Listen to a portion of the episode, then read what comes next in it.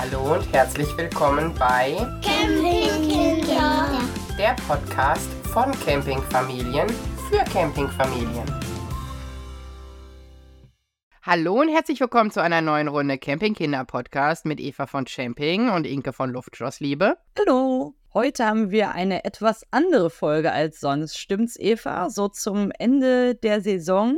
Erzähl mal, was wir vorhaben. Ja, ich hoffe, die Saison ist noch nicht zu Ende. Wir gehen noch alle noch auf große Herbsttour, aber genau darum soll es heute gehen. Die letzte Tour für viele von euch. Manche sind ja ganzjährig unterwegs, ich zum Beispiel. Andere hören nach den Herbstferien auf. Inke zum Beispiel. Jo. Und da wollen wir natürlich ein bisschen drauf eingehen, dass der letzte Urlaub dieses Jahr auch ein sehr, sehr schöner wird, dass wir nicht über irgendwelche Stolpersteine fallen und dass wir das Ganze so hinkriegen, dass wir alle einen wunderschönen goldenen Herbst haben. Gegebenenfalls auch, wenn das Wetter nicht mitspielt. Aber wir machen das Beste draus und wir geben euch die Tipps, wie ihr auch das Beste draus macht. Also, ja, erstmal, von wann bis wann campt man denn so? Also, ich campe vom 1. Januar bis zum 31.12. und die Silvesternacht campe ich noch mit. Inke, wie sieht's denn bei euch aus? Wir campen quasi in dem Zeitraum, wo unser Auto die Sommerreifen drauf haben sollte. Also von Ostern, da starten wir in den Osterferien und dann in den Herbstferien im Oktober ist für uns dann Ende. Also so sind wir unterwegs. Und grundsätzlich könnte man natürlich das genauso machen wie ihr auch. Ihr campt das ganze Jahr über. Das ist mit dem Zelt auch möglich. Aber ich bin ja auch so eine Frostbeule und darum haben wir das bisher einfach noch nicht gewagt mit dem Schneecampen. Ja, das steht ja noch an. Ne? Ich will ja auch immer noch in den Schnee, aber fangen wir erstmal an mit Laub und Matsch. das erwartet uns sehr wahrscheinlich eher im Oktober als der Schnee. Ja, wie sieht es denn aus? Kann man da denn mit dem Zelt auch noch anständig campen? Ist es ein Problem? Also ich stelle mir gerade das mit dem matschigen Boden, ich finde das im Vorzelt schon echt unangenehm, muss ich wirklich sagen, und arbeite ja mit zig Bodenschichten, Lagen. Wir bauen uns da unser Sandwich zusammen, da gehe ich auch nochmal drauf ein. Aber euer Zelt stellt ihr doch direkt in die Motsche mehr oder minder, oder irre ich mich?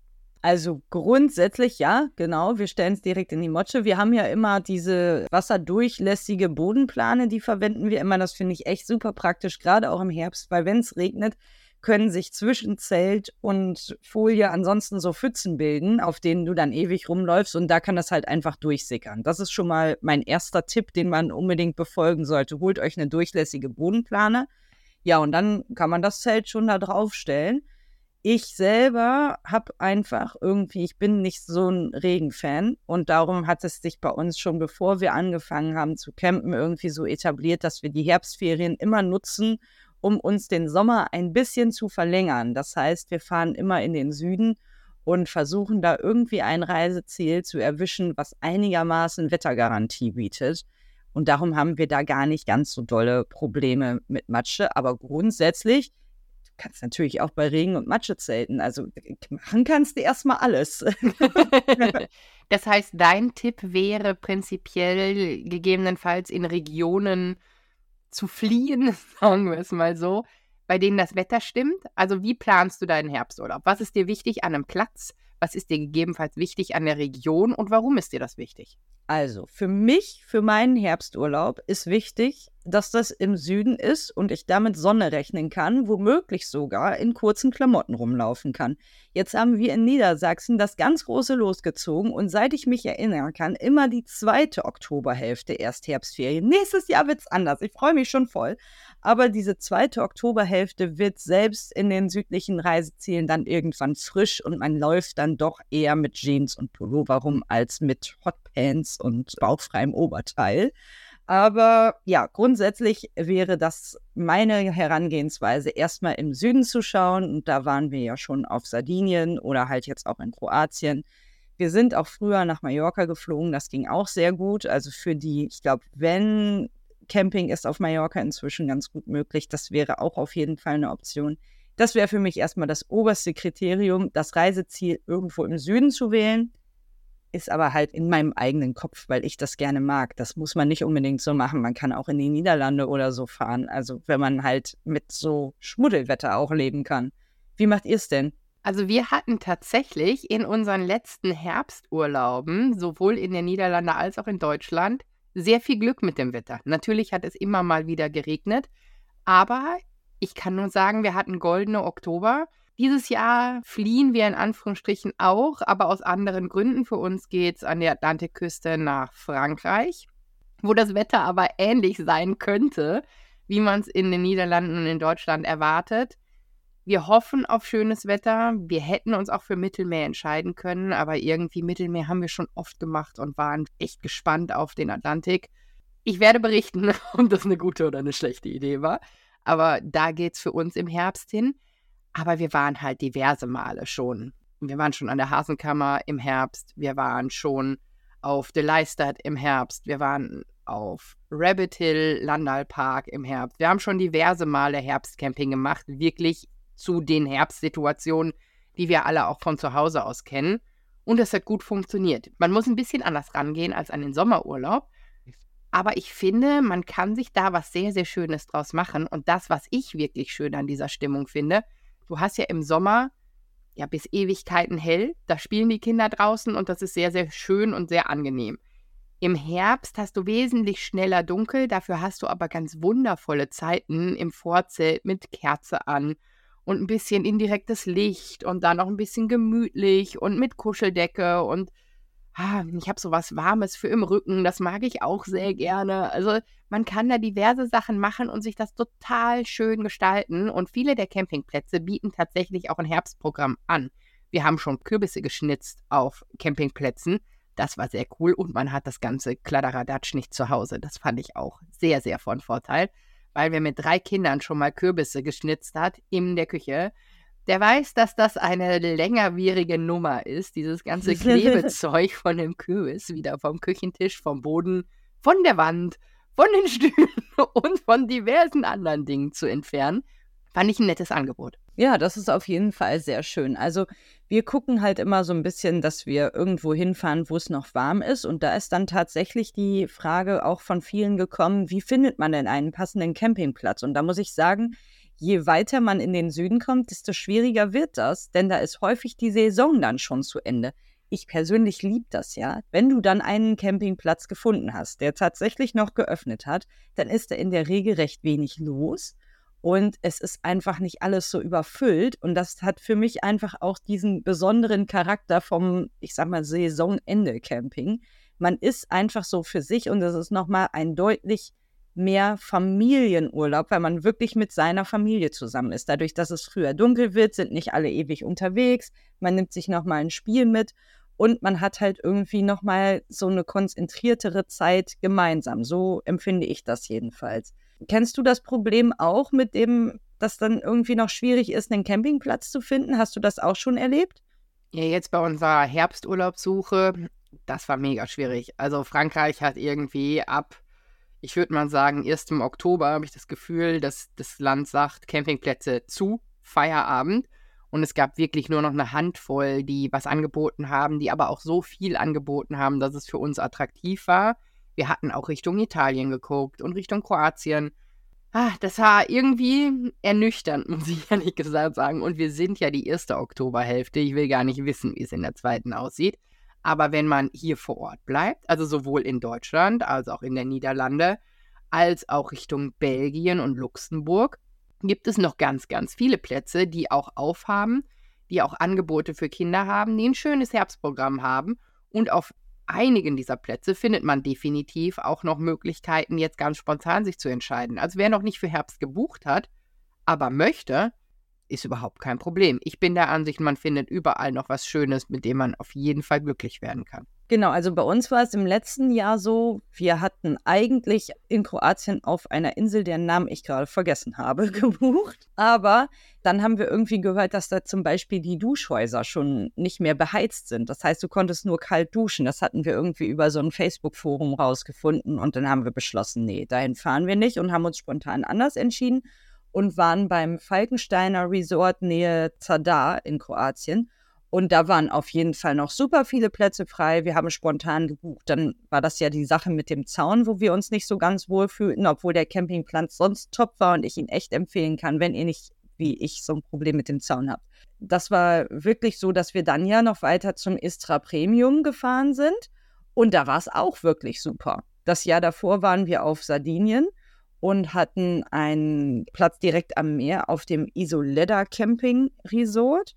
Und da war es so, dass dort auch noch viel frei war, aber halt in der Region drumherum alles geschlossen war. Das heißt, du konntest dich nicht mal auf die Google Maps Sachen verlassen. Wenn da stand irgendwie, da ist ein Supermarkt, dann kann das sein, dass da überhaupt gar nichts mehr in den Regalen stand, obwohl da stand, er wäre noch geöffnet. Und das ist wirklich so eine Herausforderung, an die man sich erstmal gewöhnen muss und wo man irgendwie ein bisschen mit klarkommen muss. Andererseits kommt man darüber auch viel mehr mit Einheimischen in Kontakt. Und was halt echt toll war, besonders auf Sardinien, wir hatten halt immer alle möglichen Strände und Wanderhighlights und so komplett für uns alleine. Das war auch echt wirklich schön. Das klingt super. Das mit dem Zaun war dass ihr direkt am Meer, aber mit einem Zaun dazwischen standet, oder? Was war das Zaunproblem? Genau, richtig. Und es hätte auch andere Stellplätze gegeben, die halt weiter oben gewesen wären. Und dann hätte dieser Zaun gar nicht gestört. Aber es ist halt ansonsten der Campingplatz wirklich toll gewesen. Also auch besonders im Herbst, weil man von da aus halt irgendwie Zadar angucken kann. Die Stadt, da gibt es irgendwie viel zu sehen. Und da gibt es einen Wellnessbereich, da gibt es ein Schwimmbad für die Kinder. Du kannst halt ans Meer gehen durch das Soundtor. Und also das ist, ist wirklich echt eine gute Empfehlung, wenn jemand nochmal spontan schauen möchte, wo er vielleicht noch unterkommen kann. Ja, und wenn ihr nicht so weit wollt, dann schaut euch im Umkreis um. Also es gibt schöne Sachen. Ich würde wohl dann ein bisschen darauf achten, wenn das Wetter so unbeständig ist, dass es Möglichkeiten gibt, die man halt auch bei schlechtem Wetter nutzen kann. Ja, mein Favorite Indoor-Spielplatz Schwimmbad sind für mich so gerade in der Nebensaison Pflichtprogramme auf einem Campingplatz. Weil wenn du jetzt dahin fährst und bist eine Woche da und es regnet tatsächlich die ganze Woche durch, was ich keinem von uns wünsche, dann muss man irgendwas machen, sonst kriegt man den absoluten Lagerkoller. Und man kann auch nicht jeden Tag irgendwie für einen vermögenden Ausflug machen, damit man irgendwie regengeschützt ist. Meiner Meinung nach ist natürlich jedem selbst überlassen, aber ich finde es ganz schön, wenn man dann irgendwie die Möglichkeit hat, vor Ort die Kinder mal durch einen Indoor-Spielplatz zu jagen oder eine Runde schwimmen zu gehen oder gegebenenfalls an der Animation, Bastelangebot, was auch immer teilzunehmen. Da gestaltet sich der Tag ein bisschen angenehmer. Ich spiele auch sehr gerne mit den Kindern. Meine Kinder sind totale Rätselfans, also so Rätselhefte und so gehen auch immer und die gehen natürlich im Herbst wesentlich besser als im Sommer, wenn da die ganzen Kinder draußen am Spielplatz spielen. Ich finde auch, dass man näher aneinander dran ist im Herbst und genieße das sehr. Möchte ich aber nicht 24-7 für eine ganze Woche oder zwei. Ich glaube, dann haben wir uns nicht so lieb wie am Anfang des Urlaubs. Und deshalb mag ich das, wenn es zusätzliches Angebot gibt. Das würde ich grundsätzlich tatsächlich auch jedem von euch empfehlen. Da bei der Platzwahl müsste man natürlich darauf achten, wer bietet sowas an. In welchem Umfang wird das angeboten? Ist das für die Kinder in dem Alter meiner Kinder noch relevant? Das wären so Dinge, nach denen ich ein bisschen schauen würde. Ja, genau, dem kann ich mich absolut anschließen. Und das war ja jetzt für uns auch ein Grund. Wir fahren ja dieses Jahr nochmal zum Istra Premium Camp in der Nachsaison. Da haben wir schon mal hier im Podcast drüber gesprochen, dass der in der Hauptsaison völlig anders ist, der Campingplatz, als in der Nebensaison.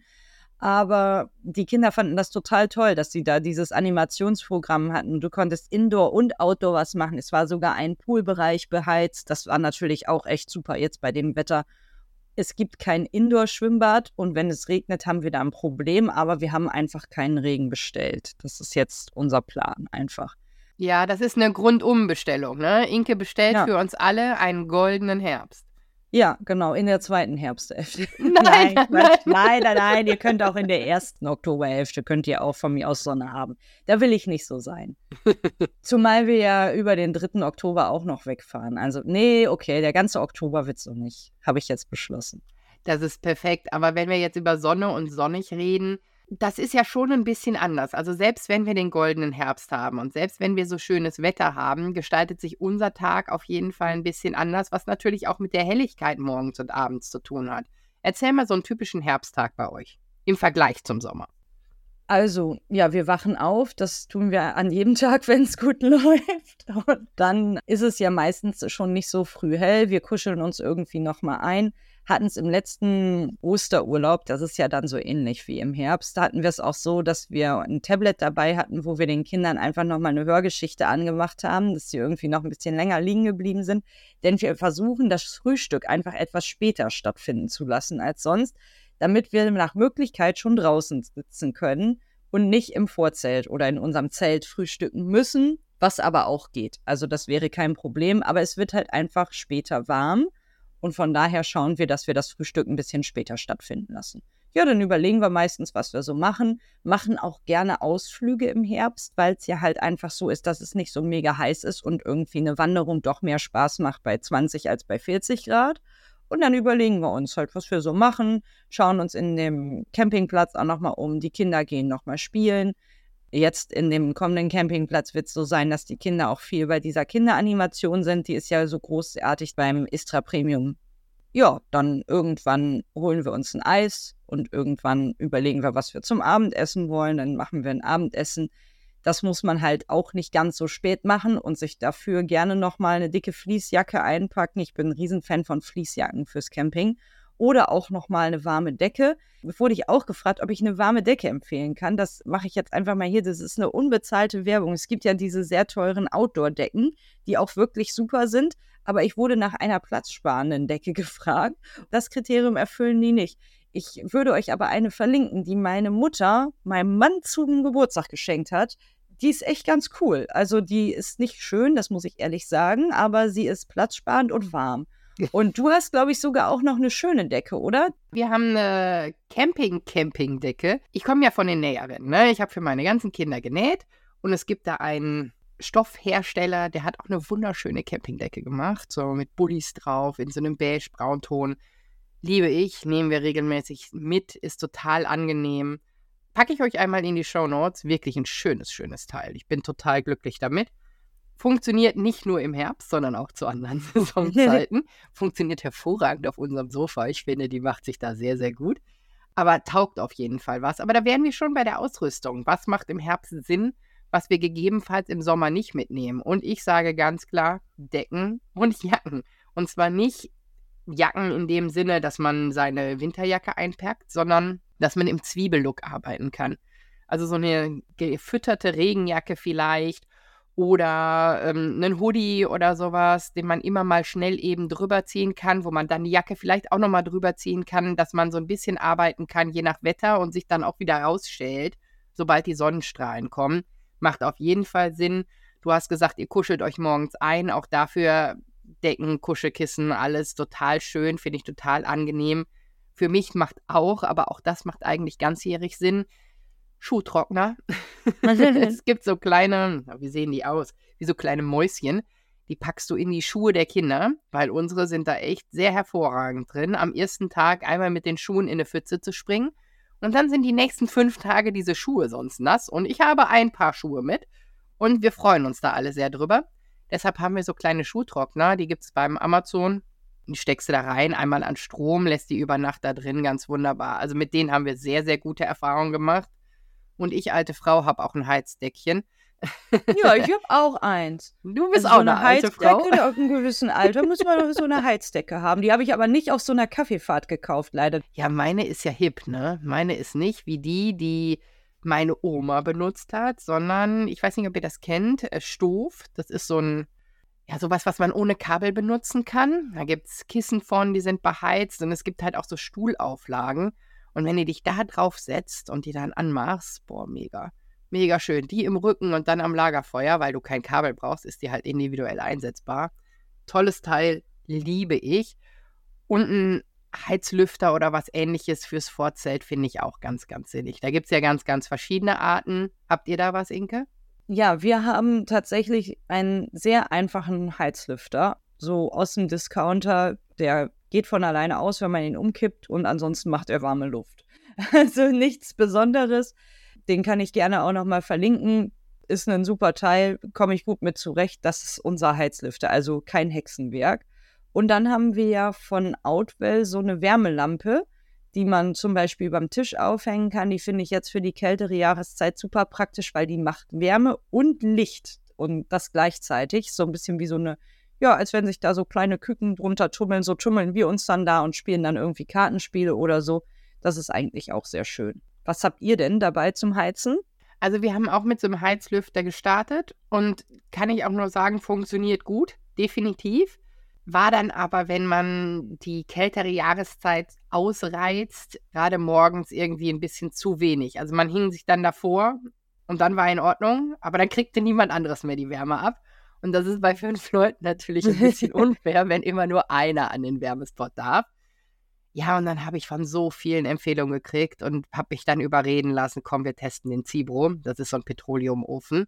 Den kannst du mit Zeit einstellen. Das heißt, der heizt schon vor, noch bevor du aufgestanden bist und sowas alles. Ja, den hatten wir jetzt Ostern dabei. Und ich kann nur sagen, boah, das Ding ist so geil. ich liebe das. Das macht eine schöne Luft. Das macht eine viel, viel trockenere Luft, als der Heizlüfter macht, so mit weniger Kondenswasser. Es macht so eine allumfängliche Wärme. Wir haben so unglaublich viel Zeit im Vorzelt verbracht im Vergleich zu sonst. Also wir sind sonst auch da, ja, aber es war ein Riesenunterschied. Also es hat uns so viel Platzgewinn dazu noch geschaffen. Tolles Teil, kann ich absolut empfehlen, würde ich mir immer wiederholen. Man muss natürlich dafür sorgen, dass man Petroleum hat und der muss auch zum Anmachen und so am Strom sein. Also diese beiden Dinge, der ist also nicht so individuell, dass du den irgendwie nach draußen setzt oder so. Aber das ist schon, schon ein tolles Teil. Also gefällt mir sehr, sehr gut. Wir nehmen ihn nicht mit nach Frankreich. Ich habe da gestern mit meinem Mann drüber geredet, ob wir das machen oder nicht. Aber wir hoffen auf tolles Wetter und nicht so kalte Nächte. Wir nehmen unser kleines Heizlüfterchen aber mit. Das ist jetzt so eine Gewichtsfrage. Wir nehmen auch Tauchklamotten und sowas alles mit und wägen dann ab und dann darf der Zibro uns beim nächsten Urlaub in der kalten Jahreszeit begleiten, wenn wir nicht so weit fahren und kein Tauchen auf dem Plan steht. Aber ich weiß nicht, ob ich diese Entscheidung bereuen werde. Wie groß und schwer muss ich mir das Ding denn vorstellen? Wie so ein Schulturnister von der Größe her. Ja. So Grundschule Schulturnister und schwer. Als wenn mein Sohn ihn vollgepackt hätte. Hier noch drei Steine und immer alle Bücher dabei. So ungefähr, ja, ja. Also er hat auf jeden Fall sein Gewicht. Was wird der haben? zwischen 10 und 15 Kilo vielleicht. Also der ist nicht leicht. Da ist ja auch das mit dem Petroleum dabei und du solltest natürlich auch noch zusätzlich Petroleum haben, wenn du den konstant laufen lässt. Also eine Dröhnung voll mit Petroleum reicht bei uns für, so wie wir ihn nutzen und wir haben ihn nicht konstant an, drei, vier Tage. Also wenn du eine Woche fährst, solltest du was zum Nachfüllen haben. Und das nimmt alles Platz weg und das ist alles Gewicht. Und da entscheiden wir uns bei der langen Fahrt jetzt gegen. Wenn es nach Holland oder ähnlichem gehen würde, würden wir ihn definitiv einpacken. Da wäre aber auch anderes Wetter, hoffe ich. Naja, vielleicht kannst du den auch nochmal verlinken. Und wo kriegt man das Petroleum dran? Kann ich da einfach in, in jeden Laden gehen oder? Na, jeden Laden nicht. Es gibt ein paar Tankstellen, die bieten das an. Es gibt auf jeden Fall das Internet, das bietet das an. Kannst du da normal bestellen. Baumärkte diverse bieten das an, da aber gucken, dass es wirklich Petroleum ist, was für so einen Heizofen geeignet ist und nicht, was für so eine Campinglampe geeignet ist. Das sift euch das irgendwie voll. Ah, da gibt es nochmal Unterschiede dann. Genau, also da sagen, wofür ihr es braucht. Und in den Niederlanden kriegst du es auch an verschiedenen Tankstellen und in verschiedenen Baumärkten und da auch günstiger als in Deutschland. Es ist aber aufwendiger, es zu finden, als ich mir das vorgestellt hatte. Als ich auf der Suche danach war, habe ich mir gedacht, hm, es hörte sich an, als ob man es überall kriegt. Ein bisschen informieren sollte man sich schon. Man kriegt das aber. Aber so ganz spontan einen Tag bevor man losfährt und man denkt, man geht in den nächstbesten Baumarkt, das funktioniert nicht ganz so gut. Kann ich euch aus unbestätigter Quelle erzählen. ja, ich wäre jetzt einfach stumpf in so einen Sonderpostenmarkt gegangen und hätte da irgendwie was gekauft. Oder auch halt dann ja offenbar nicht. Also ich hätte gedacht, da kriege ich das. Aber ja, ist ja auf jeden Fall dann eine absolute Empfehlung für den Zibro-Ofen. Das heißt, den könntest du mir fürs Zelt wahrscheinlich dann auch empfehlen, oder? Das müsste ja so ähnlich sein. Absolut, definitiv. Das ist auch so, dass der, also der muss natürlich ein bisschen Abstand zu den Wänden haben, aber wir haben im Vorzelt eigentlich weniger Platz als ihr. Und ich glaube, der kriegt euer ganzes Zelt warm. Wenn ihr das in den Bereich packt, in dem ihr zum Beispiel euren Tisch hinstellt, das ist ja mittig im Zelt, gar kein Problem. Also wirklich funktioniert super. Der braucht auch nicht sonderlich viel Strom. Also, dass der keine sonderlich hohe Leistung hat wie einen äh, Backofen oder sowas. Das heißt, er kann auch so einfach mitlaufen, während ihr kocht oder so. Den muss man nicht ausstöpseln. Das muss man bei unserem Heizlüfter zum Beispiel machen. Ja, bei unserem und bei der Lampe auch. Und das ist tatsächlich echt ein Problem gewesen, jetzt Ostern, dass uns ja dann ständig die Sicherung draus geflogen ist.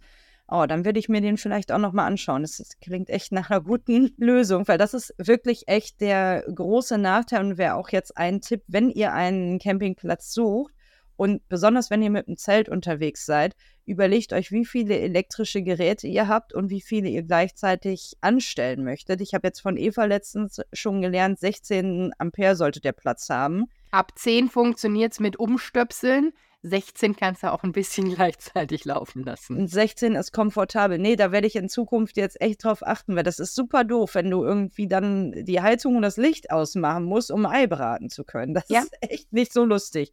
Also, das ist für mich wirklich noch ein neues Kriterium geworden für einen Campingplatz. Was mir außerdem noch eingefallen ist, wenn man einen Campingplatz jetzt für den Zelturlaub bucht, dann macht es Sinn, auch nach einem Late-Checkout zu fragen. Das ist noch eine Sache, die wir auch noch bedenken müssen, was halt bei der Abreise einfach anders ist im Herbst. Ne? Das heißt, die Sachen werden morgens später trocken und du kannst nicht ganz zügig abbauen. Darum würde ich immer anfragen, ob man entweder später auschecken kann oder, was wir auch meistens machen, wir buchen einfach noch eine Nacht mit, gerade wenn wir im Herbst dann ja auch weit wegfahren und schlafen einfach die Nacht nicht mehr auf dem Campingplatz, sondern wenn wir dann, wenn die Kinder müde werden und wir bestenfalls wach sind, dann fahren wir dann nach Hause und fahren einfach über Nacht und bezahlen die eine Nacht noch mit. Ja, ja, das ist ein guter Tipp. Nicht nur für Zelte, auch das Vorzelt muss ja irgendwie trocken werden. Und selbst wenn es nicht regnet, ist es ja so, dass dieser Tau, der da ist, unglaublich feucht macht und auch Ewigkeiten in den Stoffen vom Vorzelt sitzt. Also auch ich grundsätzlich immer Late Checkout. Ich finde, dann ist man entspannter aus dem Urlaub raus. Aber im Herbst hat es halt tatsächlich auch praktische Gründe, dass Dinge nachtrocknen können. Weil das ist tatsächlich auch in der kalten Jahreszeit so ein Punkt, der Schwierigkeiten geben kann. Man muss den ganzen Kram irgendwie trocken und sauber kriegen. Und ich weiß nicht, wie es bei euch mit Platz aussieht zu Hause. Wir hatten auch schon die Möglichkeit oder wir hatten auch schon mal die Situation, dass wir nochmal aufbauen mussten weil wir Kletschnass abbauen mussten. Kam Gott sei Dank nicht so oft vor, aber definitiv war das schon der Fall. Wir können das bei uns im Garten aufstellen. Aber auch da ist es so, jetzt kommt man nach Hause und die nächsten anderthalb, zwei Wochen regnet es immer wieder so, dass die Sonne auch nicht dolle genug rauskommt, um zwei, drei Stunden volle Kanone aufs Zelt zu scheinen und das Ganze trocken zu machen. Dann muss man es gegebenenfalls nach drinnen holen, in der Garage, was auch immer. Das ist halt im Herbst wesentlich schwieriger. Deshalb muss man sich auch überlegen, gehe ich mit dem Equipment, was ich im Sommer nutze, raus. Also wir machen es ja zum Beispiel so, Herbsturlaub ist eigentlich unser letzter Urlaub mit dem großen Zelt.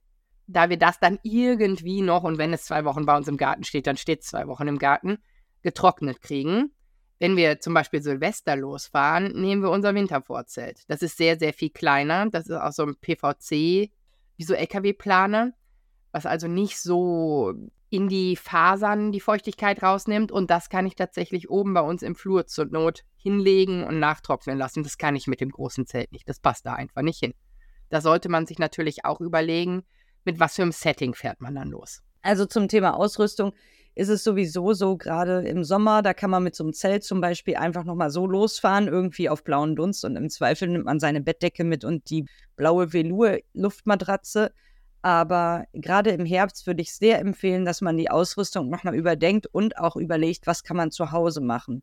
Und wir haben zum Beispiel für unser Riesenzelt mehrere Optionen, wo wir es trocknen können, die wir jetzt im Vorfeld abgeklärt haben ja, die würde ich einfach mal kurz aufzählen, dann äh, ist bestimmt spannend für alle anderen auch.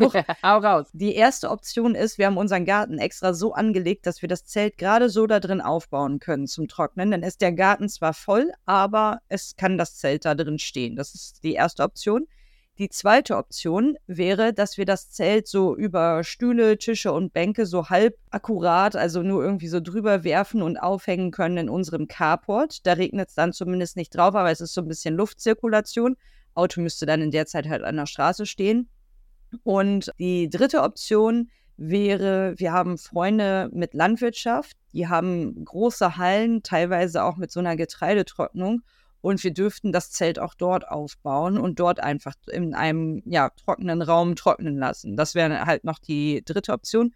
Und ich weiß aber auch von Freunden, die keinen Garten haben, die haben ihr Zelt einfach, als dann ein sonniger Tag kam, hier im Park aufgebaut und haben sich da einfach einen gemütlichen Nachmittag gemacht, haben ihr Zelt trocknen lassen. Die Kinder waren auf dem Spielplatz, voll viele Leute kamen, äh, habt ihr ihr Zelt stehen? Das war wohl auch ein sehr lustiger Nachmittag.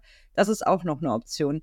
Aber das wäre mein dringender Tipp für alle, also egal, ob ihr jetzt mit Zelt oder Vorzelt unterwegs seid, überlegt euch am besten schon vor dem Urlaub, was machen wir, wenn das Zelt trocken ist und wir dann zurückkommen und sucht euch einfach vorher schon so ein paar Optionen, die man machen könnte. Ich bin mir inzwischen sicher, dass jeder irgendwen kennt, der einen großen Wäschekeller hat, wo man es zur Not sonst aufhängen könnte in einer Mehrfamilienwohnung, wenn es nicht euer eigener ist, dann vielleicht bei Freunden oder irgendwie ein Dachboden oder ein Treppengeländer, wo ihr es hinhängen könntet. Aber ich finde es unheimlich entspannend, wenn ich im Urlaub bin und weiß, ah ja, gut, ich habe aber zur Not eine Option und muss nicht jetzt die ganze Zeit hier stressig aus dem Urlaub heraus überlegen, was ich mache, wenn das Zelt dann wirklich nass ist.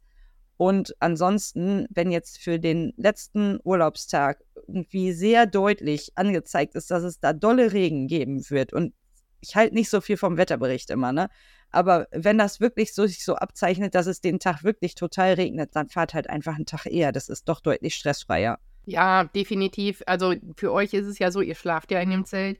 Beim Vorzelt ist es so, wir haben schon diverse Male am Abend vorher abgebaut oder am Nachmittag vorher, wenn wir wussten, okay, jetzt spielt das Wetter nicht mehr mit oder haben einen Tag da komplett ohne Zelt gestanden oder so. Man muss das ein bisschen im Blick haben, wenn man diese Nacharbeit nicht haben möchte. Es gibt auch einige Plätze, gerade in so Skiregionen, die haben Trocknungskeller für Vorzelte, gegebenenfalls dann auch für Zelte, aber ihr wollt da ja noch drin schlafen. Die sind dann beheizt, da kann man auch seine Skiklamotten und sowas aufhängen, aber im Herbst kann man da halt auch ganz wunderbar und erlaubterweise die Zelte hinstellen, aufhängen, trocknen lassen. Finde ich definitiv eine schöne Option und sehr, sehr praktisch. Muss man dann so ein bisschen gucken, ob das eine Möglichkeit ist, die man ganz gerne nutzen möchte. Ja, bei uns ist es dann ja noch so, dass wir ansonsten mit der Ausrüstung auch noch so ein bisschen schauen müssen. Ich habe ja gerade schon gesagt, nicht unbedingt die billige Velour-Luftmatratze mitnehmen, sondern eine gute Isomatte, gute Schlafsäcke. Das ist echt wichtig. Da verlinke ich euch einfach in den Shownotes auch nochmal, womit wir da unterwegs sind, weil danach immer wieder gefragt wird, damit ihr es einfach nachts warm habt. Von mir aus auch noch eine Mütze. Habt ihr ansonsten auch noch ausrüstungstechnisch irgendwas Besonderes dabei, was man ansonsten nicht braucht? Also wir haben ja bei der Wintercamping-Folge den Tipp gekriegt, dass man die Kinder, wenn die sich frei wühlen, ganz gern in Schlafsäcke stecken kann. Haben wir noch nicht gemacht. Schneeanzüge nehmen wir da auch gerne. Ist auch eine super Option, definitiv. Wir haben aber eine gute Heizung. Wir haben eine gute Heizung im Wohnwagen. Genügend Gas dafür würde natürlich sehr viel Sinn machen. Und auch zu gucken, je nachdem, wohin ihr fahrt, ob man diese Gasflaschen tauschen, auffüllen, was auch immer kann. Das macht auch Sinn. Und was wir noch anders machen, wenn es kälter wird, ist halt, ich habe vorhin gesagt, wir machen so einen Sandwichboden.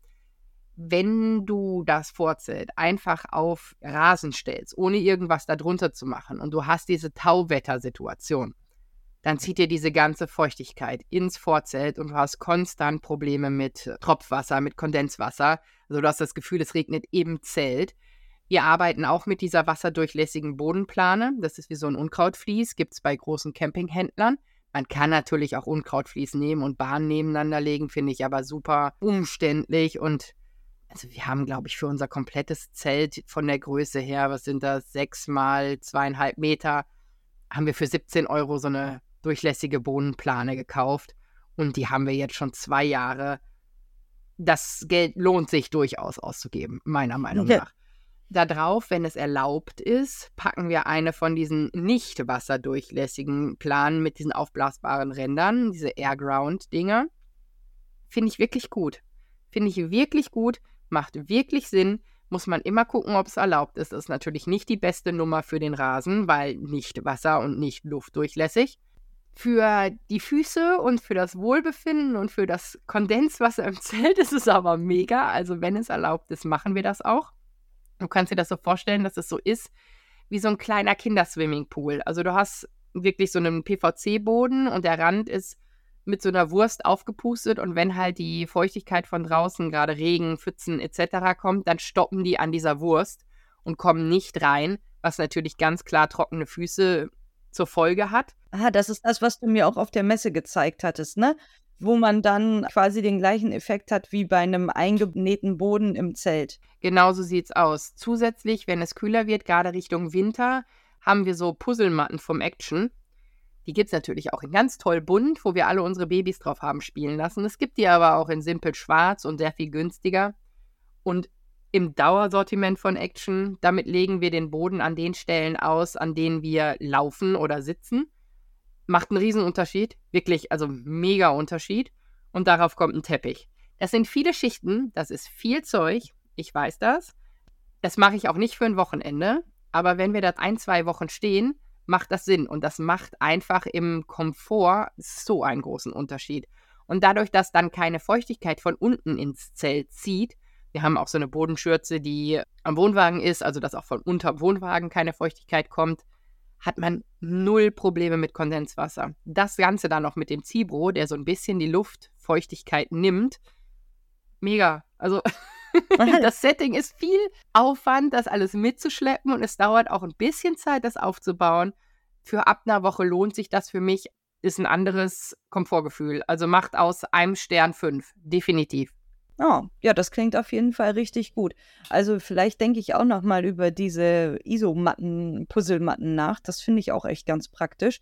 Ansonsten haben wir halt einfach dicke Socken im Zelt an und dann kann man auch auf unserem Zeltteppich, der einfach zu unserem Zelt gehört, der isoliert an sich schon irgendwie ganz gut. Also das ist irgendwie schon ganz angenehm, dass man da einigermaßen drauf laufen kann.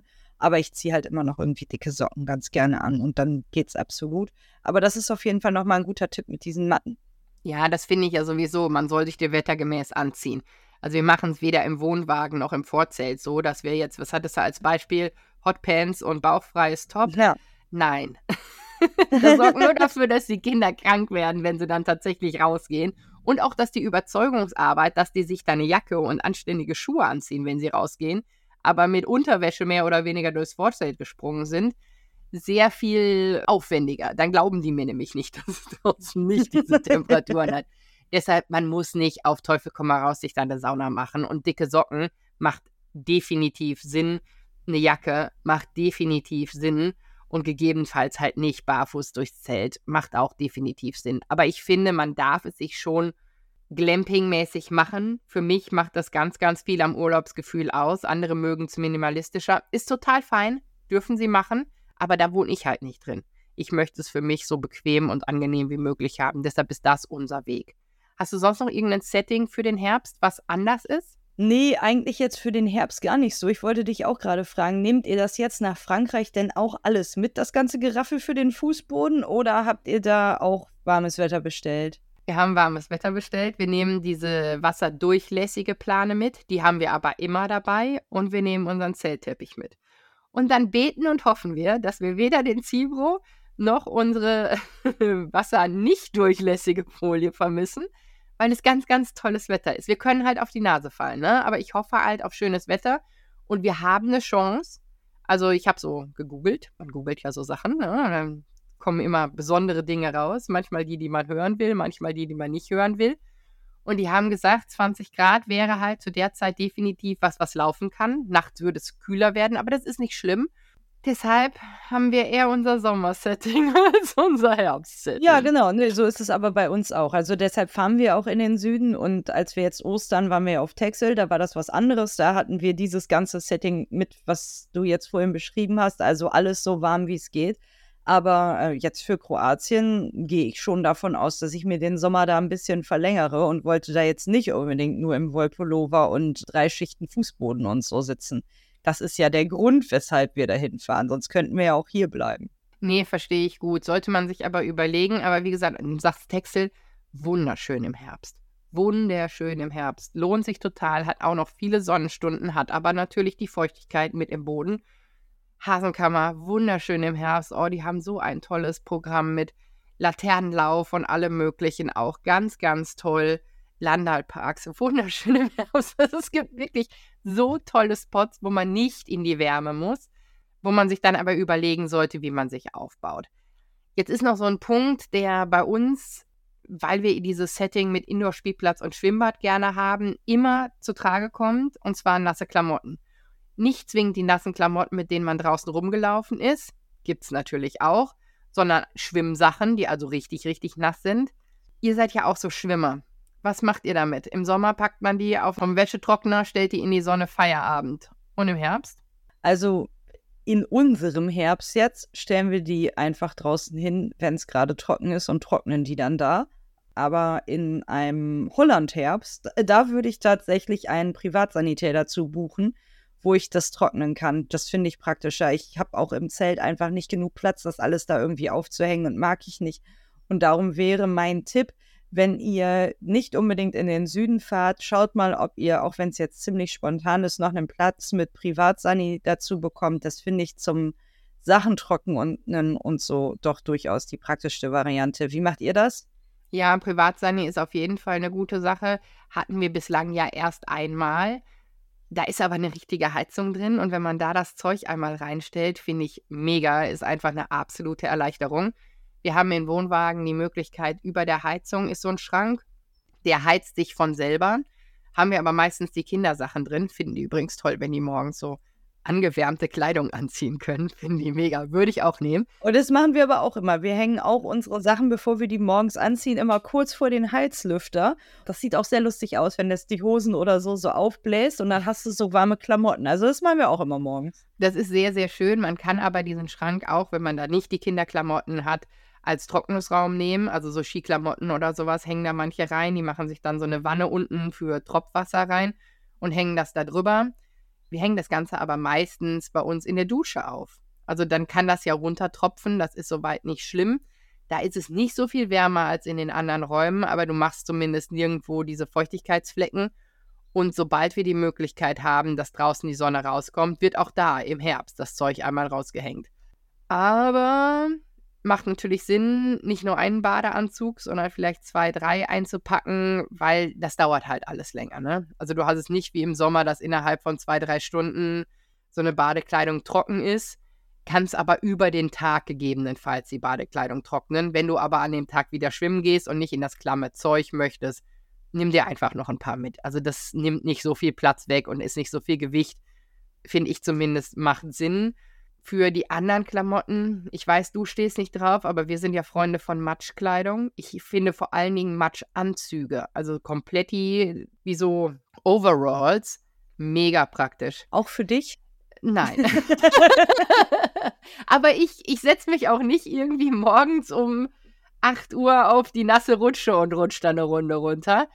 Dann vielleicht schon. Genau, genau, dann vielleicht schon, dann würde es Sinn machen. Aber für die Kinder finde ich es halt wirklich praktisch und solange die das akzeptieren, kommt das definitiv mit. Das kommt jetzt auch mit nach Frankreich. Also das ist eine Sache, die habe ich immer im Wohnwagen, weil auch im Sommer kann es komplett irgendwie motschelig werden und alles. Also ich habe immer Schwimmsachen und immer Matschklamotten mit. Immer Sonnenhüte. Ja, und Crocs machen auch bei jedem Wetter Sinn, ehrlich gesagt. Ja, das macht auf jeden Fall Sinn. So, jetzt sind wir schon, glaube ich, mit dem, was wir so allgemein erzählen wollten, durch und wir könnten jetzt mal gleich auf die Fragen eingehen. Wir haben nämlich ganz viele Fragen auch zu diesem Thema bekommen, wo ich gedacht habe, auf die gehen wir nochmal extra ein jetzt. Die erste Frage hat eine Freundin von mir geschickt und die passt gerade zu dem Thema, darum stelle ich sie dir direkt.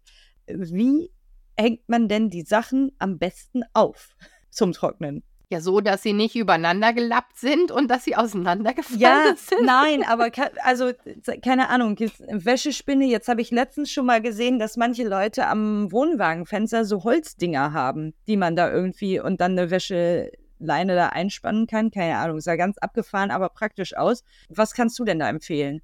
Es gibt da verschiedene Möglichkeiten. Also es gibt das, was du sagst. Das sind so Holzkeile, die packt man sich vorne bei der Deichsel fest an die Griffe und hinten an die Griffe und darüber läuft eine Wäscheleine. Sind gerade bei älteren Wohnwagen Dinge, die ganz oft genutzt werden.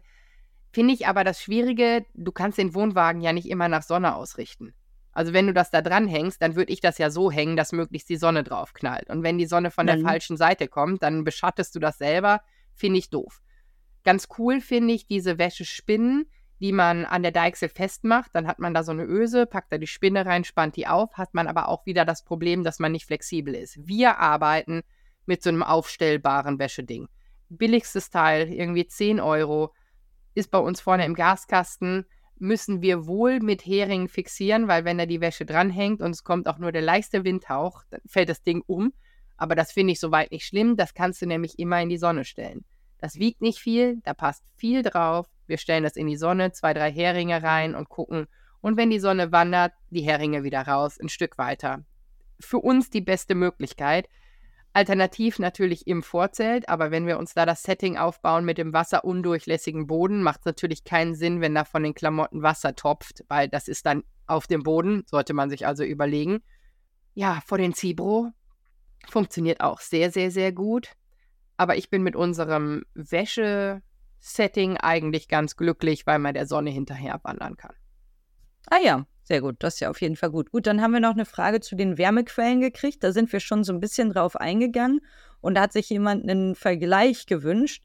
Ich würde sagen, in deinem Vergleich siegt auf jeden Fall der Zibro und hat mich neugierig gemacht. Ansonsten hätte ich noch sehr diese Heizlampe empfohlen. Aber jetzt möchte ich auch diesen Zibro ausprobieren. Vielleicht komme ich demnächst mal bei Eva vorbei und setze mich da einfach mal ins Vorzelt und gucke, ob das wirklich so gemütlich ist, wie sie gesagt hat. Wir sind ja auch überzeugt worden, weil wir Silvester bei welchen mit diesem Zibro-Ofen im Vorzelt saßen. Und ich dachte mir, erst nichts dabei und dann war Petroleum leer. Und dann war innerhalb von Sekunden plötzlich, weil das Vorzelt hält ja keine Wärme, plötzlich so kalt, dass ich gedacht habe, wie krass, wie krass, dass dieses Gerät diese Wärme und diese wohlige, komplett allumgreifende Wärme gemacht hat und nicht halt wie der Heizlüfter so punktuell und immer mit Wind verbunden. Ja, da habe ich gedacht, das Ding muss ich auch haben. Also mich hat es sehr überzeugt. Du bist herzlich eingeladen, den bei uns im Vorzelt zu testen. Und auch sonst, wenn ihr zur Nebensaison mal uns auf einem Platz seht und neugierig auf den Zipro seid, wir nehmen Gäste in unser Vorzelt auf. Ihr dürft gerne probieren kommen.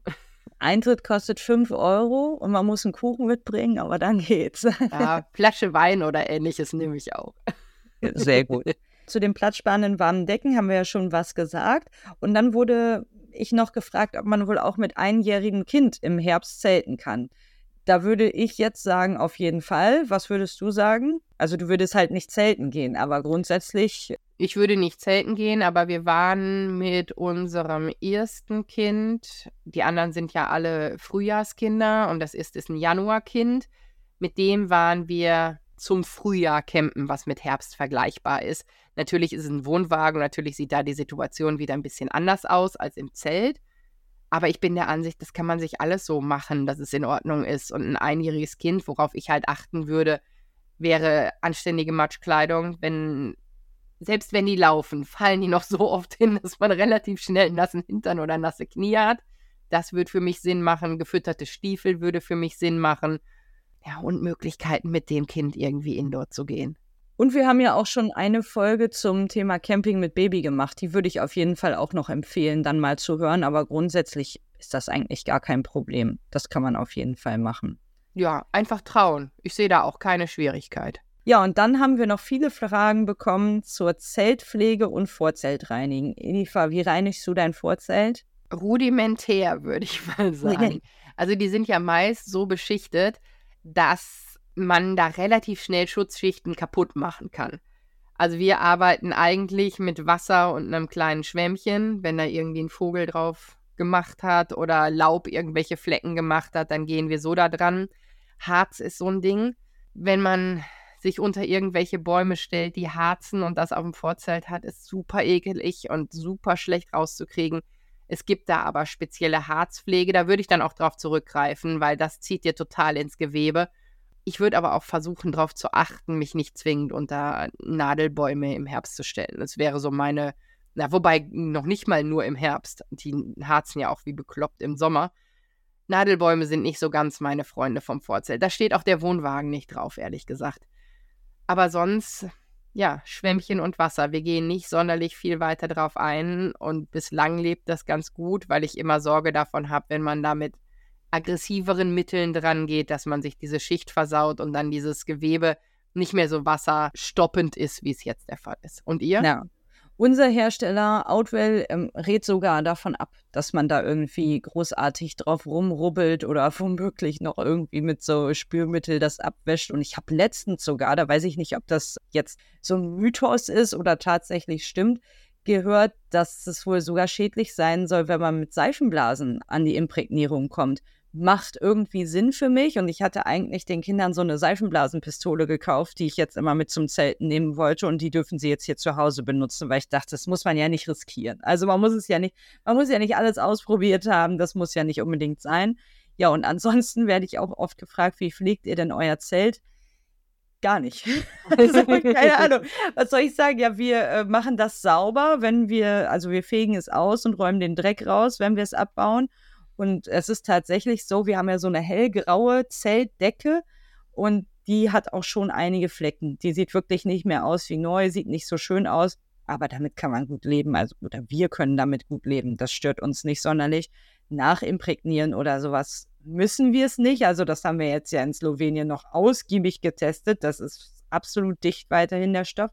Was ich wohl schon mal gemacht habe, ist, dass ich die Fenster geputzt habe, weil da irgendwie einfach viel Staub und alles Mögliche drauf war.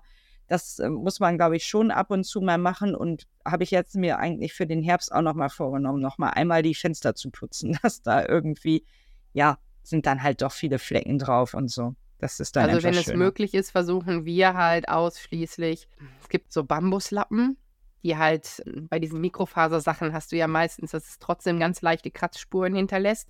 Bei diesem Bambus nicht. Wenn man damit über die Sachen geht, geht das ganz gut und ansonsten halt wirklich nur Wasser. Mhm. Das ist bei uns die Möglichkeit, die am besten funktioniert. Unser Zelt ist jetzt fast drei Jahre alt. Das hat wirklich viele Urlaube mitgemacht und viel angeschissen worden von Vögeln und sowas alles. Laub abgekriegt und ähnliches. Motsche, was auch immer das ist in einem super Zustand. Das verträgt die Pflege, die wir ihm geben und die halt sehr, sehr minimalistisch ist. Gut, sauber ist es immer, aber ich muss da nicht irgendwie mit Mittelchen dran gehen. Und das mit den Seifenblasen, ja, du bist ja Hochzeitsfotografin unter anderem. Mhm. In diesen kleinen Dingern, die man auf den Hochzeiten kriegt, diese kleine Seifenblasensachen, da ist irgendwie eine andere Lauge drin. Weil wenn du mit diesen was ist das, Bussi, Bär, Seifenblasen Normale Seifenblasen. machst, die machen auch auf Klamottenflecken, die du super schlecht wieder rauskriegst. Und diese Hochzeitsdinger, die funktionieren gut. Musst du mit diesen ganz kleinen Hochzeitspröbchen jetzt zukünftig zum Zelten fahren, weil die machen, wenn die auf Klamotten nichts machen, sehr wahrscheinlich auch am Zelt nichts. Hm, ja, das wäre auf jeden Fall eine Idee, aber ich glaube, ich lasse dann einfach die Seifenblasen im Zelturlaub einfach weg. Jetzt haben wir auf jeden Fall ja ganz viele Sachen gesammelt und ganz viele Tipps gegeben und mir ist eingefallen, eine Sache haben wir noch vergessen. Achtung, Werbung. Noch bis Ende des Monats ist doch unser Rabattcode bei DoorOut möglich. Da wir ja so viele Sachen verlinken, habe ich jetzt gerade spontan überlegt, können wir den ja hier einfach nochmal nennen.